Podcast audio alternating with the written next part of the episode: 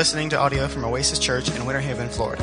For more information about Oasis Church, please visit our website at www.oasischurchwh.org. And thanks so much for listening.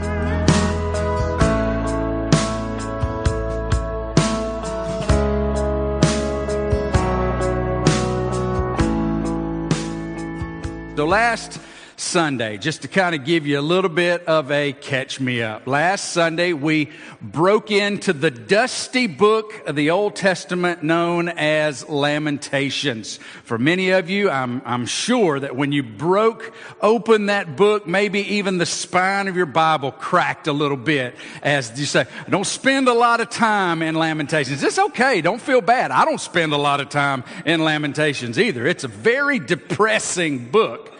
But I think it's a very helpful little book of poems for us, especially in this time of, would you agree, great sadness and pressure in the world that we're living in. A lot of emotion going on in our world. A lot of, a lot of grief, a lot of pressure, a lot of burden. And so this little book of Lamentations, I believe, will be a help to us, not only during this season of just trying to figure out what in the world is going on and how, God, do you want me to respond as a result of everything that I see around me, not only in this time, but I think what this little book of Lamentations will do is to give us a strategy for all of the times that we come into the arena of sadness for a host of different reasons. Last week we we just kind of kind of introduced ourselves to the concept of lamenting the concept of the burdens uh, that Jeremiah might have been feeling and how that we can resonate with those burdens. And last week we said that times of sadness, times of, of, of great difficulty provide an opportunity for us to see the world around us through the lens of God if we will allow ourselves to see as God sees. It also provides an opportunity for us to approach God in the weakness of our brokenness. When we just don't seem to have any more strength in ourselves and we're just at our wits' end, we're at rock bottom to use another cliche. We, we can approach God in that weakness knowing that that's how we enter in the greatest seasons of worship when we come to Him just on the face value of what we don't have in ourselves, we find Him ready to meet us. We said that sadness and brokenness provides an opportunity to breathe deeply the air of God's presence. As we're, as we're grasping for something to hold on to, we not only find His strong hand, but we find His presence that can be so very uh, uh, filling if we will allow that to be so. It provides opportunity for us to walk closely with others who also are hurting and join in that time together arm in arm, strengthening one another, encouraging one another. It provides an opportunity to unite as brothers and sisters around common grief. And then lastly, I've already alluded to it, it provides an opportunity to worship in a raw and unpolished genuineness. We just sort of looked at the idea of lamenting and how that actually there is a healthiness for us in that lamenting if we will just simply focus ourselves on the one who will walk with us through the valley of the shadow of death. One of the, fa- one of the uh, worst things we can do is to put on a fake happy face in times of grief we need to be honest. We need to be real. We need to be true. That's why Peter reminds us that we're to cast our cares on him. If we pretend there are no cares, then we have nothing for which to cast on him. But as we said last week, we want to look a little deeper. We want to dive a little bit deeper into the context of the book of Lamentation so that we can understand the basis of these five poems that we have here. And we want to do that today. And in fact, the, the, the title of our time together, the lesson that we'll share with you today, is called Consequential Faithfulness. Who in the room believes that God is faithful? If you believe God is faithful, raise your hand. Very good. What we're calling today is consequential faithfulness. And hopefully that will begin to make a little bit more sense as we unravel some of the backdrop that is the book of Lamentations. So we said last week that the book was written somewhere around 586 BC when the people of Judah were taking their last of three deportations to the land of Babylon and as the city was being destroyed by Babylon's king Nebuchadnezzar, we said that Jeremiah likely wrote this book sometime in or just recently after these events. But in order to understand the backdrop of that scene that Jeremiah is lamenting about, we need to go back about 800 years if we can. So let's in our minds go backwards in Israel's history to a scene on the eastern side of the Jordan River as the people of Israel, still being led by Moses, are being encouraged and they're being instructed because they're just about to embark on their second opportunity to enter in the land that God had promised them. You, will recall if you've spent any time around Sunday school, uh, in church at all, you'll recall that the Israelites were slaves in Egypt and God delivered them from slavery and brought them into a land that had already been promised to their forefather Abraham.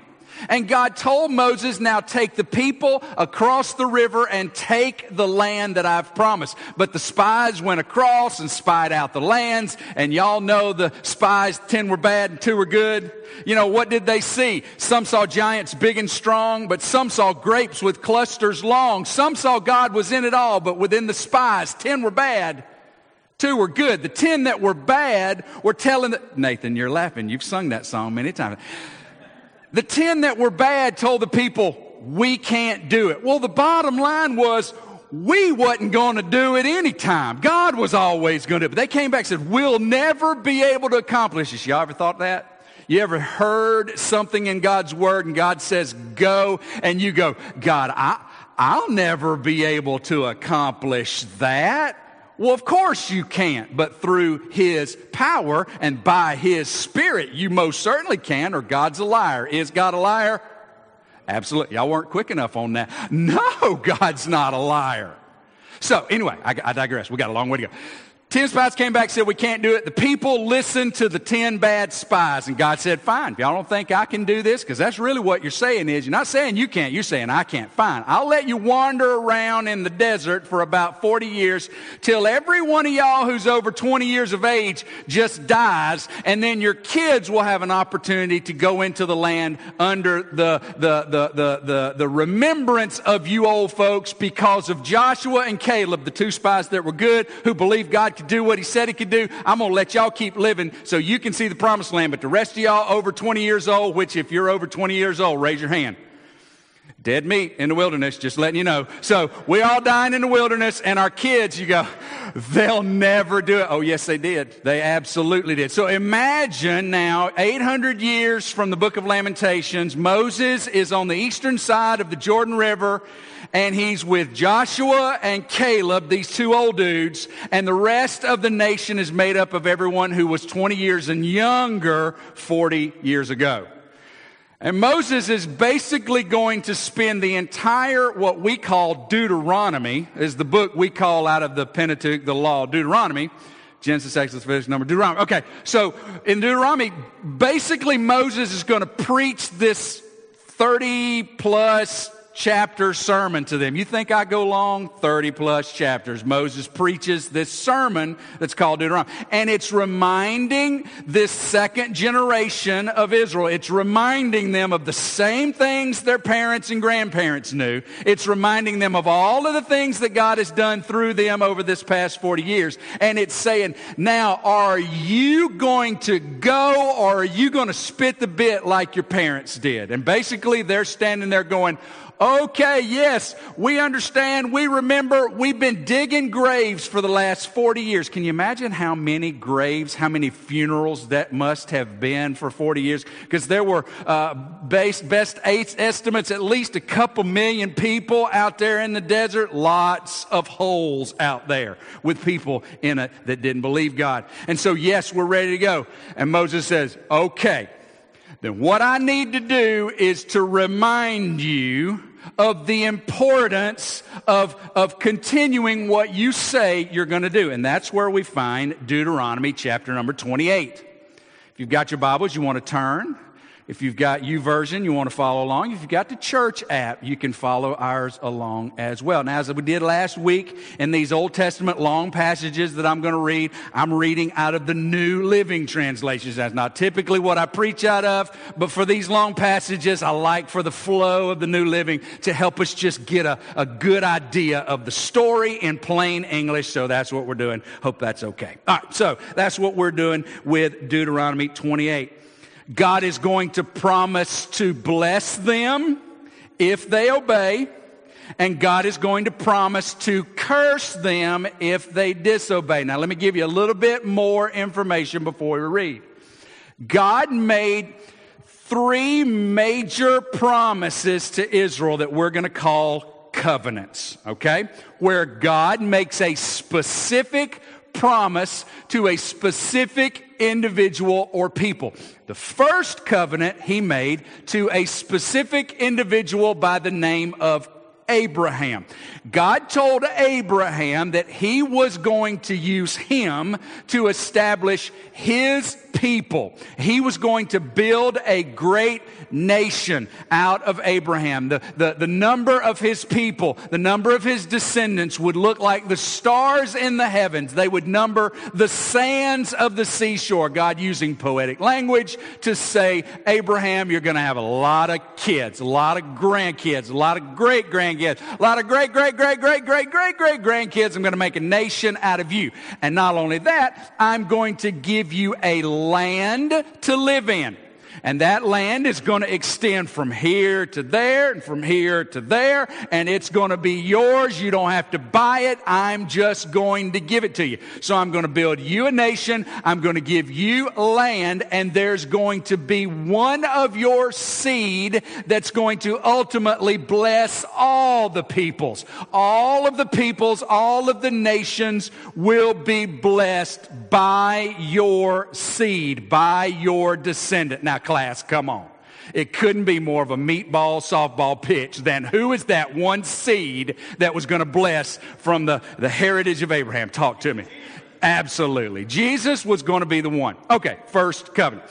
And that covenant was spoken to Abraham and then it was re-given to Isaac, Abraham's son, and it was re-given to Jacob, Isaac's son, who was going to have 12 children who were going to be the 12 tribes of the nation of Israel. You still with me?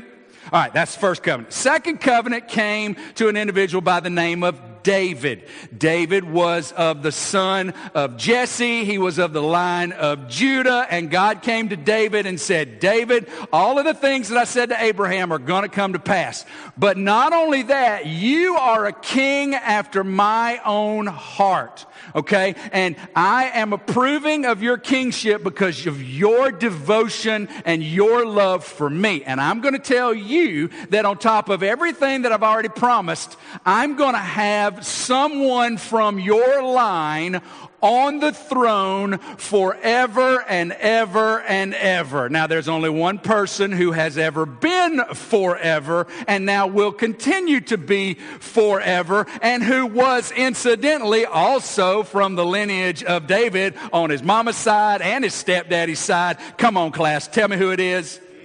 King Jesus. First covenant, Abrahamic, then the Davidic, before the Davidic covenant, there was a third that I put third because the first two were unconditional. They were God saying what he was going to do.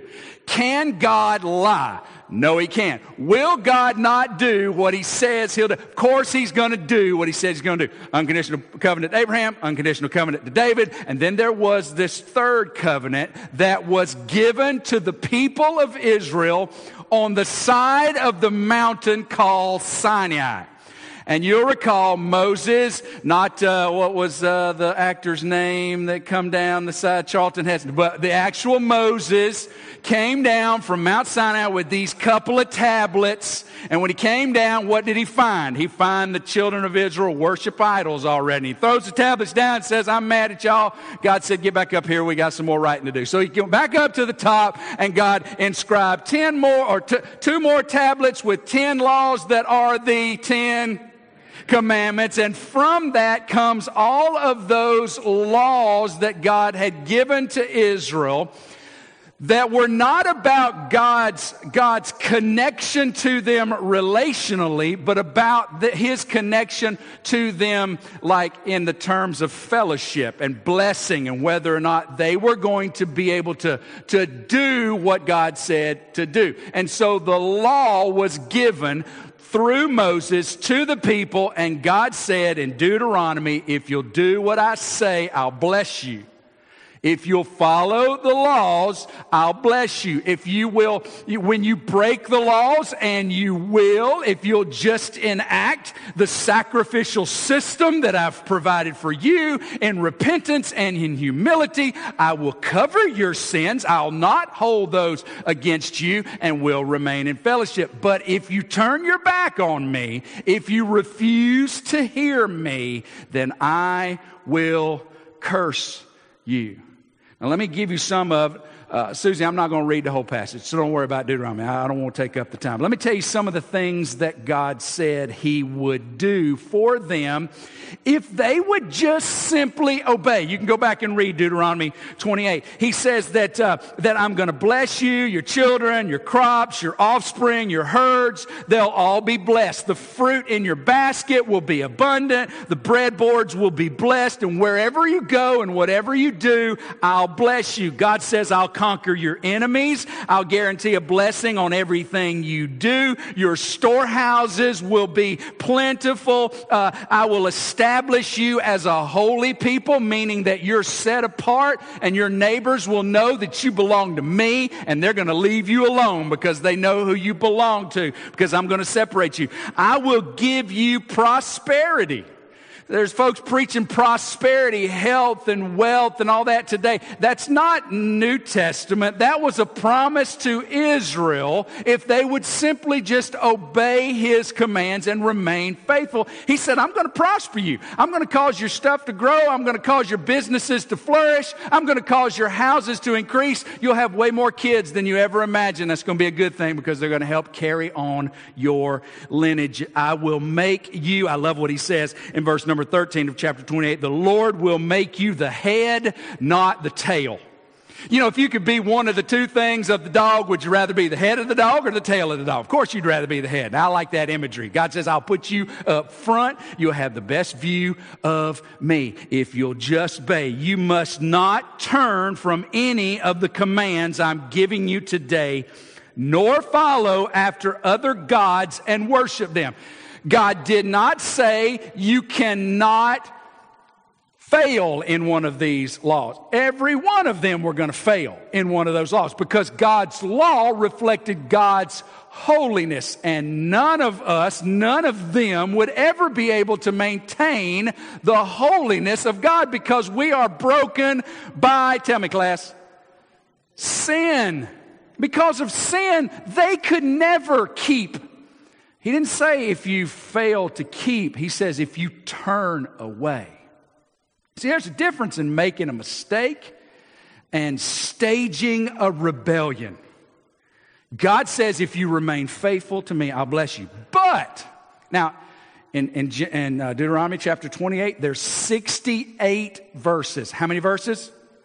68. 14 of them deal with the uh, the blessings. So, how many does that leave for the cursings? If we got 68, how many? Yeah, we got a bunch left. in the cursing side. So you go, well, what's that about? Well, here's, here's the deal. They were going into a pagan land. And God knows the heart of sinful people.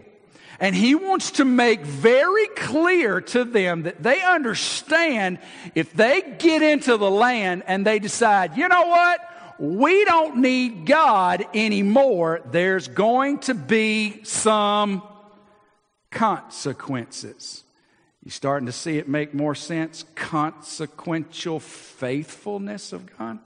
Here's what he says if you disobey, if you refuse to listen to the Lord your God and don't obey the commands and decrees I'm giving you today, that's verse number 15. Verse number 16, your towns and your fields will be cursed. Your fruit baskets and bread baskets will be cursed. The children, your children, your crop will be cursed. The offspring of your herds and flocks will be cursed. Wherever you go and whatever you do will be cursed means you'll be doing this outside of God's favor, and God is going to multiply that as a consequence to your disobedience. Now remember, this doesn't have anything to do with whether or not God had chosen Abraham and was going to give them a land and promise them a seed. That's on God, unconditional. Didn't have anything to do with whether or not one was going to come from the line of David and was going to be king forever and ever. That's on God. That's unconditional. This law thing was a conditional covenant. I'm going to tell you how to follow me as the people of God. If you will obey, I'll bless you. If you disobey, I'm going to have to take my belt off to you. I know we've all heard that before. But that's from a loving father. He goes on and he'll say that God will send curses and confusion and frustration. He'll send diseases. The Lord will cause you to be defeated by your enemies. Verse number 32, Susie, let's look at that. God said, if you disobey me, you will watch as your sons and daughters are taken away as slaves. Your heart will break for them, but you won't be able to help them. A foreign nation for uh, you have never heard about will eat the crops you work so hard to grow. You'll suffer under constant oppression and harsh treatment. Verse number 36 The Lord will exile you and your king to a nation unknown to you and to your ancestors. There in exile, you will worship gods of wood and stone. Verse 49 The Lord will bring a distant nation against you from the ends of the earth. It will swoop down on you like a vulture. It is a nation whose language you do not understand, a fierce and heartless nation that shows no respect for the old, no pity for the young. Its armies will devour your livestock and crops, and you will be destroyed. They will leave you no grain, new wine, olive, or uh, uh, uh new wine or olive oil. They will, uh, calves or lambs, and you will starve to death. They will attack your cities until all the fortified walls in your lands, the walls you trusted to protect you, are knocked down. They will attack all the towns in the land the Lord your God has given you. 800 years before lamentation, God says, Do I have your attention? We're going into the land, right? All the people said, Yes, sir, we're going into the land. Okay. I'm going to give you that land. I'm going to bless you with houses you didn't build, with cities you didn't construct, with crops you didn't plant, and with livestock you didn't raise. I'm taking you in, and you're going to be blessed. It's like you're sitting there drinking from a spring flowing with milk and honey. It's going to be incredible for you. And if you'll obey me, if your hearts will stay in tune with me, I'm going to bless you and nothing can stop it. But if you turn away from me, if you turn your hearts from me, then I'm going to bring all of these promises on you. And the people said, Yes, sir. Are we on the same page? Yes, sir. Now, if you've read your Old Testament at all, If you've been to Bible school and Sunday school, you know good and well. They didn't barely get on the other side of the dry Jordan. Why was it dry? Because God pushed the waters back and left dry ground. Hey, that sounds a lot like what they did, told me about in the Red Sea. It's exactly the same thing. Get across the thing so we can get to land. They got across, they started conquering, and then they started bickering and arguing. And started fussing about where I'm going to stay and where you're going to stay. and where your place is better than my place. And I don't understand why I got this spot. And then I'm going to raise a king. And now we want somebody else. And no, I like this one better. I mean, it's almost immediately they begin to fuss and fight. And who was relegated to the last thing we're going to consult before making a decision? The God that gave them the land and their freedoms and the promises that they had. And they did this for 800 years.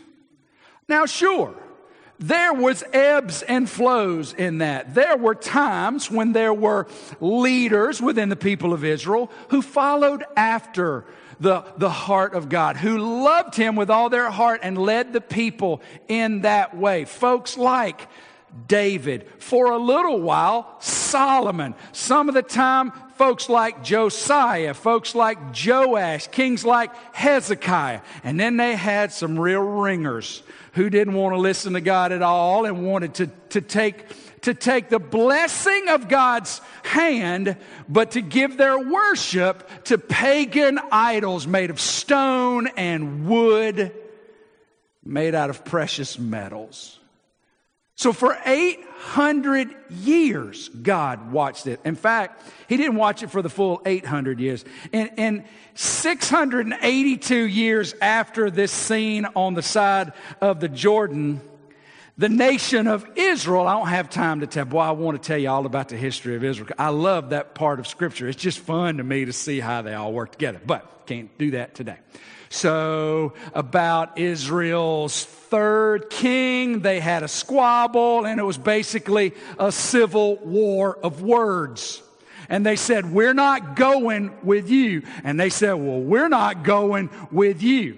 Now, what does that sound a whole lot like what we're listening to today? But I digress. They said, We're going to go here, we're going to go there. They said, Fine, we'll go make us a king. He said, Fine, we'll go make us a king. So 10 of the tribes of Jacob made up what is in the Old Testament often referred to as the nation of Israel. I know, confusing because they're all Israel, but now there is. Okay, so 10 tribes made up Israel, and then the two southern tribes, one of which was Judah, the other was Benjamin, and then there was like a half a tribe, one of the others, and they made up the nation of Judah.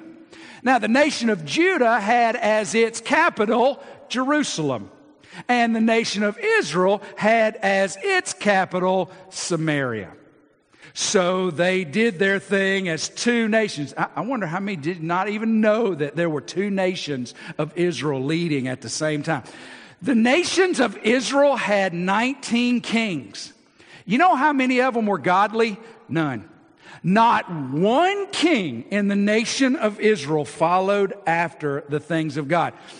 The nation of Judah also had 19, I'm sorry, they had 20 rulers. These had 19 kings. These had 20 rulers, 19 kings, and one queen. Out of their 20, anybody want to guess how many good kings or queen there was? Eight out of 20. So zero out of 19 Eight out of 20, those aren't good odds for the people that were 800 years ago on the other side of the river saying, Yes, sir, we understand. So 682 years after they said, Yes, sir, God sent the nation of Assyria to attack the people of Israel in the north and they destroyed them and they took them away captive into Assyria. They replanted them all over their area and then they plucked a few of them and a few other foreigners and they put them together and replanted them in Samaria. And these used to be Israelites now marrying these foreigners were now a mixed breed of people who were those known as in the New Testament class, The Samaritans. Kinda Jewish, kinda Gentile, and no good for a full blooded Jew. Okay. Then 118 years after that in the north, down in the south, you would think they would have seen what God did in the north. You would have think that they would have listened to their prophets, folks like Isaiah, Jeremiah, Hosea, Amos, uh, Habakkuk, you would think these people in the South would have seen what happened in the North. They would have recognized, wait a minute, in Deuteronomy, we made a promise, and God said, if you'll do this, I'll do this. If you don't do this, I'm going to do that. Looks like He did that. Was God faithful in the North? Yes, He was. Faithful with what? A big old whooping. And those people were taken, and you know what? Those people of the northern 10 tribes have never returned. In fact, it would be virtually impossible for someone to track their lineage directly to any of those 10 because God basically wiped them out. You would think these folks in the South would go, Whoa, God meant business. And you got guys like Isaiah going, yeah, God meant business. Y'all, let's fix this that we got going on down here. So what happened up there don't happen down here. Unfortunately, most of the kings said, ah, we don't care what you've got to say we know that we're okay because we're down here in Jerusalem. And what is in Jerusalem that's very important to God? His temple. Well, you remember how in the old, in, in, in, the days of old, them wandering around, they built the Ark of the Covenant. Them fools thought all they had to do was walk out into battle with their good luck charm, the, the Ark of the Covenant, and that God would necessarily have to dance to their tune. Did he? Not one time. He's like, you guys are idiots. I, that, that box is nothing but wood and gold if it's not being blessed by me. And God even had the Philistines steal that thing. Anyway.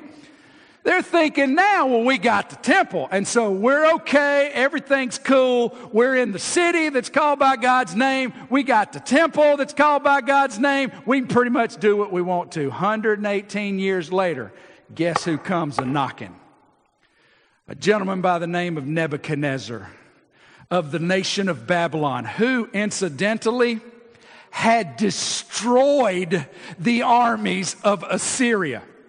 So these Babylonians were some bad dudes. They had destroyed the ones who had wiped out the nation of Israel. Not only that, right after Nebuchadnezzar and the Babylonians came knocking on Judah, and, and I think God's giving them a little bit of mercy here. Right now in the time of Jeremiah, he comes a knocking and then he says, hold on, I'll be right back. I got to go take care of something else. And he goes down and he wipes out Egypt.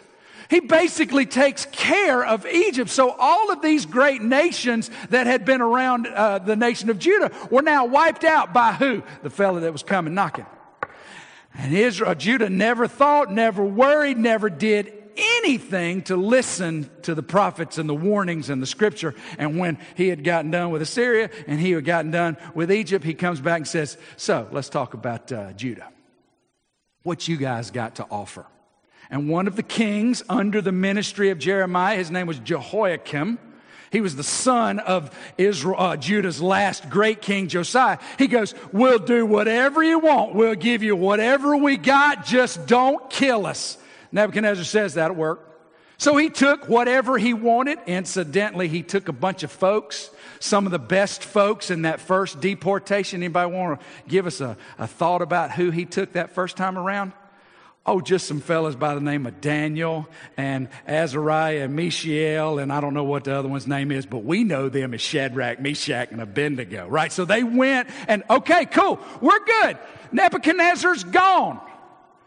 And then they started feeling puffed up and proud. This 605 BC. They're feeling pretty proud. They feel like, okay, all right, he's gone. You know, it's like when the bully walks around the corner and you get up and dust yourself off and you go, that's what I thought you didn't want none of that. You know, so he's already around the corner and he comes, around, oh no, we're good. I, hey, I was just dusting off. That's the way it was with Jehoiakim. He got a little proud. And so Nebuchadnezzar said, okay, fine. So in 597 BC, he comes back, pushes him around a little bit, takes the king that was his son, and just basically says, I'm taking you with me. His name was Jehoiachin takes him back to Babylon where he stays in prison for 30 years and he takes some more folks. Anybody want to have an idea about who went that second time? Oh, just a little scribe by the name of Ezra went down to Babylon, had some things to say, had some things to do while they were there in exile. Nebuchadnezzar says, Don't make me come back. In fact, I'm going to set up a king that's going to make sure. Uh, so I'm going to set you, and I'm going to change your name. Your name's going to be Zedekiah. You're going to be my king. I don't, I don't care who you are. You're going to be my king. You better keep these folks in line because when I come back next time, it's over. Zedekiah's like, Yes, sir. Nebuchadnezzar gets out of town. We start acting up a little bit again. We start feeling like maybe we don't have to abide. Jeremiah is saying things like, O king, in his book, in, in the book of Jeremiah, O king, if you will just simply submit to the king of Babylon, you can live and so will the people. Don't rebel. Zedekiah, the king's like, who is this clown that keeps coming telling me stuff I don't want to hear? Has Jeremiah thrown in a pit, put in jail, because I don't want to hear what he's got to say. We're going to do what we want to do. And then in 586 BC, guess who comes back really upset? Nebuchadnezzar. Said he didn't knock this time. He brought these machines that would come up to the side of the wall because they thought, all we got to do is lock the door. We're in God's city. We got God's temple. He's going to protect us. And Babylonians pushed those ramps up against the wall, climbed right up them and over it, and killed everybody they could come into contact with. Started burning houses, started burning businesses, started knocking down the walls, and they said, Would you look over there? What is that big building over there? And somebody says, That's the temple of their God. Well, let's go knock it down. And that's exactly what they did knocked down the temple of God, burnt down the houses of the people, broke down the gates and knocked down the walls and took everybody who was worth anything to Babylon back with them, leaving only the very old, the very sick, or those that had no physical ability. And oh, by the way, guess who they found in jail? Jeremiah. They said they wanted you in jail. They were trying to keep you shut up. Okay, we're going to let you out and go free. And Jeremiah watched as the city called by the name of God, as the temple that was the representation of, the, of God's presence with his people. He watched as folks were being slaughtered in front of him as people were being shackled and chained and stripped just for the fun of it. To walk a 700 mile journey to Babylon. I got a little app on my phone made by Nike. It tracks every mile that I walk. I want to say after a few years of walking about three miles three times a week, somewhere in there, it finally went around 500. 700 mile walk to Babylon, where they would remain for 70 years. Now, I just want you to imagine if you were the one picked out when the Gestapo comes through the doors and they say, We're here to shut you down. And they begin to systematically kill different ones that probably look the most fearful and think will bring about the most fear in you. They start with me. They gut me in front of you. And then they pick some of the mamas in here who are holding their children and they cut their throats and the child that's, that they're holding. But they look at you and they say, You, get over here. And they hold you so that you can watch. And the sweaty, accent laden people from this different country tell you to watch. Open your eyes and watch this. And then they begin to set the chairs on fire. They pull down the cross. They throw it around. They knock all the instruments, They throw things into TVs, and break the speakers, start throwing things into the wall, big holes in the wall, start letting fire on everything. And they shackle up some of you. They've wounded some of you, and they're just going to leave you to see if you can get out. And then as they're going out, they take you out and they just throw you in the parking lot, and you watch as your brothers and sisters walk away. You say, Pascal, you got to be so graphic. That's what happened. That's what Jeremiah saw. So, why does lamentation speak so loudly? Because God was faithful to his promise to bring consequences for disobedience. Time is short. I don't have time to read our section in Lamentations 2 and 4. I'll encourage you, go home, read Lamentations 2 and 4. Listen to the prophet weep as he watches these things that I've just described to you. Has he seen it happen and he's just agonized? Those are scenes in his mind that just won't go away. Because not only are they painful to see in real time, he knows good and well it goes back 800 years to God saying, You obey me, I'll bless you, but if you curse me, I'm going to bring these consequences on you. Now, don't think that God is an angry God in one sense. We think about anger, think about road rage. What happens? Guy pulls in front of you, slows down, you get aggravated because you didn't give yourself enough time to get there in the first place, and now he's really going to make you late. Been there. Okay, so now I'm mad and I'm angry, and then he does some foolish stuff, and what are you doing the whole time? You're starting to grip that steering wheel. And some folks let their emotion get away from them, and that's what's called road rage. That's an anger, but that's not what you're seeing here. What you're seeing here, think more about the courtroom. When the party is sitting before the judge, after mercy, after mercy, after mercy, intent on continuing his or her activity. And the judge looks at him or her and says, I have no other choice but to sentence you to 25 years in prison. Federal, with no chance of parole. And that one sits there crying, sad because of what is about to happen, but knowing full well the reason he or she is there is because of her own choices.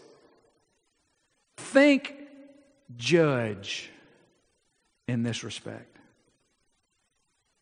But even more than that, think about the father who's looking at his kid after lenient punishment after lenient punishment after lenient punishment. And then has to look at his child with tears in his eyes and say, Your mom and I have talked. We talked to the pastor. We, we don't know what else to do, but there's a program called um, Teen Challenge International. What, what's that, Daddy? Well, I'm sorry, buddy, but you're going to have to go to Teen Challenge. It's, it's three months. You're going to be without us. You're going to be without your phone. You're going to be without communication for the first month. And then we'll be able to come see you every other weekend. But you're going to work, you're going to be taught the scriptures, and hopefully your heart will turn. They begin to, well, I, I promise I won't. I know, we, we, I, I know, I know how you feel. We've said this before. We don't know what else to do but to make it hard. Think that when you read Lamentations 2. When you read Lamentations 4, the anger of God, the fierceness of God. What, what are you doing, God? What's going on? And God said, I'm just doing what I said I would do because I am faithful. See, so many times we look at God's faithfulness and we couch it in terms of blessing and what God is going to do for me to make me happy. But God's faithfulness has the other side of the coin, and that is if you disobey, there are consequences to follow. Now, Lamentations is not a direct application to you and I in the New Testament because I've got some really good news for you. The consequences that make up all of sin. So when you consider all of sin in the world of the humanity, in the world of the human race, you put it all together, then that represents the totality of human brokenness from which consequences can come.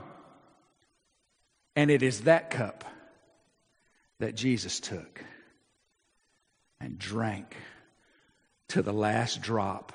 1 Corinthians saying, becoming sin and its consequences for you and for me, and was taken and bore the wrath of God on himself for you and for me.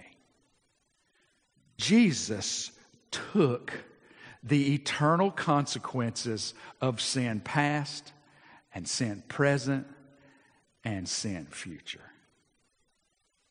Amen.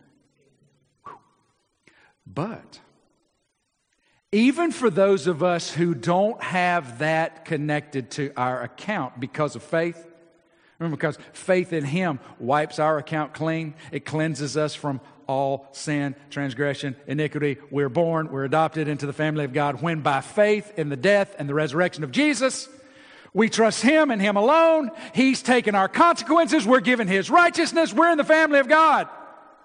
Amen. We're still reminded of these truths. Again, I don't have time to read them, but if you've got the app, you can go read these when you get home today. Verses like James 1 14 and 15 that reminds us that, that we're drawn into temptation by our own lust and when we're drawn into that, that temptation, it, it gives birth to sin. And then when sin is full grown, it produces in our life what, class? Death. I think about Romans 6.23 that also says, for the wages of sin is death. Now, maybe not physical, certainly not spiritual for those who know Jesus as Lord and Savior, but it produces the effects of death when we turn our hearts from God to anything that's not Him. Galatians chapter 6, verse 7 and 8 reminds us of the principle of whatever you sow, whatever you plant, that's what you've got to reap. See, Lamentations, the whole book, but specifically chapters 2 and 4, remind us that God is consequentially faithful consequences for sin will come in our life. Now, God may show us mercy, but that doesn't mean the consequences aren't around the table. And, and not only that, the consequences don't always look like we think they're going to. I love Numbers 32 23. My mama quoted all the time. She used to say to me, Be sure your sin will find you out. Well, she was telling me that because she wanted me to think she would find out. She found out a lot. She didn't find out all of them. She found out a lot of them. But you know what that means, though? You can't escape God's eye because it's watching to and fro. And God's not looking to zap you with road rage or because He can, let's get him today. No. But that judge who's given mercy and mercy and mercy will at times say, Now, Kevin, I'm going to have to let you feel some consequences of this. Just like my daddy has taken the belt off to me before. But I knew it wasn't what he wanted to do, it was what I needed him to do. Because consequences are also healthy in our life. Consequences provide believers an opportunity to view their lives through the lens of God's perspective. When we go through consequences, it allows us to look around and go, okay, okay, what's going on here? And while not all difficult circumstances are consequences, when they're consequences and you belong to God, the Holy Spirit lets you know, and you know good and well they're consequences. And it allows you, it gives you the opportunity to go, okay, Lord, we need to talk. God given consequences are designed by our loving Father to draw us back to Himself. When we resist the hand of God's discipline, we become hardened, choosing to live apart from His favor. When we ignore, la la la la la la, I don't want to hear it, I want to hear, I want to go, God will say, okay, but it's not going to get any easier for you. You become hardened and you choose to walk outside of His blessing even though things may be going great in your life. When we submit to God's discipline, however, through repentance and confession, we experience His restoration. And when He restores, He restores completely. Now, that doesn't mean the consequences stop. Because that one sentence to 20 years can get full restoration and forgiveness on the very first night in prison and be right before God for the rest of that time. But you know what's got to pass? All in minutes. Because restoration doesn't always mean release from consequences. But when we've been restored by God, even still feeling the sting, not really still able to sit down because of the whooping when we've been restored by God, we can praise Him for His faithfulness in our life, even the painful consequences. God is faithful in both directions. But God loves His people all the time. That never stops. Because that's a promise. So let me ask you this. You enduring any consequences right now? Are you feeling something that God's going, hey, listen, does that does that sting? And you're going, yeah, it stings. Well, okay, well, can we get this right? You gonna keep being bullheaded and stubborn, rebellious, or are you gonna submit yourself to me? Today would be a great day to say, wow, Lord, I, that consequence was tough. I don't want to experience that again from your hand of discipline, but I know this. Hebrews 12 says that you discipline your kids. If you didn't discipline us, you don't love us. But because you love us, you discipline us. And you know that discipline is going to in, in, encourage, it's going to restore, and it's going to actually build us up as your children. You going through, you going through circumstances right now? Oh, what about this? Are you living apart from God's standards, expectations of His people? We talked a lot about them in Ephesians. And are you thinking things are going pretty good for me right now? I guess I can stay on this trajectory. You might ought to hear the warning that they didn't hear. You might ought to see the consequences of folks in the past and go, Well, Lord, now I, I hear you. You know what? I don't want you to have to whip me. I don't want to have to feel your discipline. Can, can I confess this and repent of this right now? Absolutely. Maybe you got a friend who's walking in that direction that just needs you to say, hey, brother, sister, that ain't good. Let's get back on the right path. You're not effective. You're not walking in God's will, and I really don't want you to experience this. Come on, let, can I pray for you? Can I pray with you? Can we get back on the right path together? Basically, I, I believe y'all know what to do. If you know Jesus as Savior, I believe you know exactly how to take this message and respond. So let's just do that right now. Can we? With every head bowed and every eye closed, let's just spend a second with Him. What's God saying to you, having seen the picture of those who experienced great consequences because of the faithfulness of God? And What is He saying to you?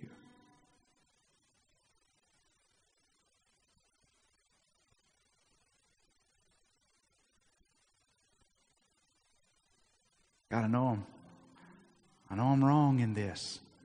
And you call it what it is. I, want you to forgive me of this, Lord. I know this was contrary to your activity in my life, and I just I need to confess it.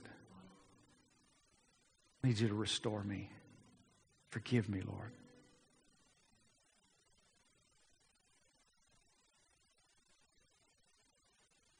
Maybe it is with nobody looking, everybody praying.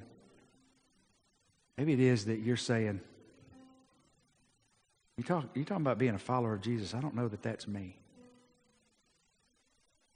Listen, you, you don't want to face the judge on the basis of those consequences. Meeting him, having not received the grace that was made available. Today would be a great day to say, Lord, I'm broken completely. I'm a sinner. But I trust Jesus, crucified in my place for my sin. I, believe that He rose from the dead. God, I, I, I don't want to be my own anymore. I want to be yours.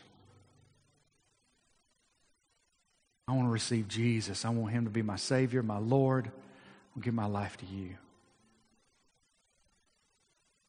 If that's you, I sure would love to rejoice with you. Sure would love to talk to you more about that. Talk about how we could walk together and help you understand even more about what it means to be a follower of Jesus by faith alone. I hope you won't leave today before you share with me personally. Hey, Christian, let's walk in. Uh, let's walk in restoration in the way that God has called us, following Jesus, representing Him. Experiencing difficulties? Absolutely. Some severe? Probably. And even greater as the day comes closer. But let them not be consequences for disobedience. So, God, we thank you for the day. We thank you for your word. We thank you for the opportunity we have to be here together as brothers and sisters. I thank you for those uh, that were with us the first God, I just ask that uh, you'll help us. Put your word to practice. I pray that you'll encourage your people to go home and read the text that I just made it impossible to, to share. I pray that they'll do that. Get the blessing of hearing from you. Father, I pray that you'll use us for your glory. We know that things are, are loud in our culture right now. We know that uh, that news outlets are, are against one another and that there are dividing lines and opposing groups. Well, God, we just, uh, we're your people. We're citizens of heaven anyway. And so, God, give us the courage, give us the wisdom to be Christians first. Let everything else come through the lens of who we are in you.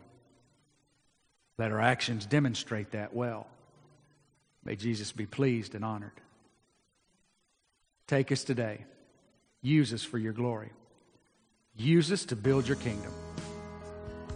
We look forward to the return of your Son, our King, our Savior, our Lord. It's in His name, Jesus, that all the voices church said, Amen.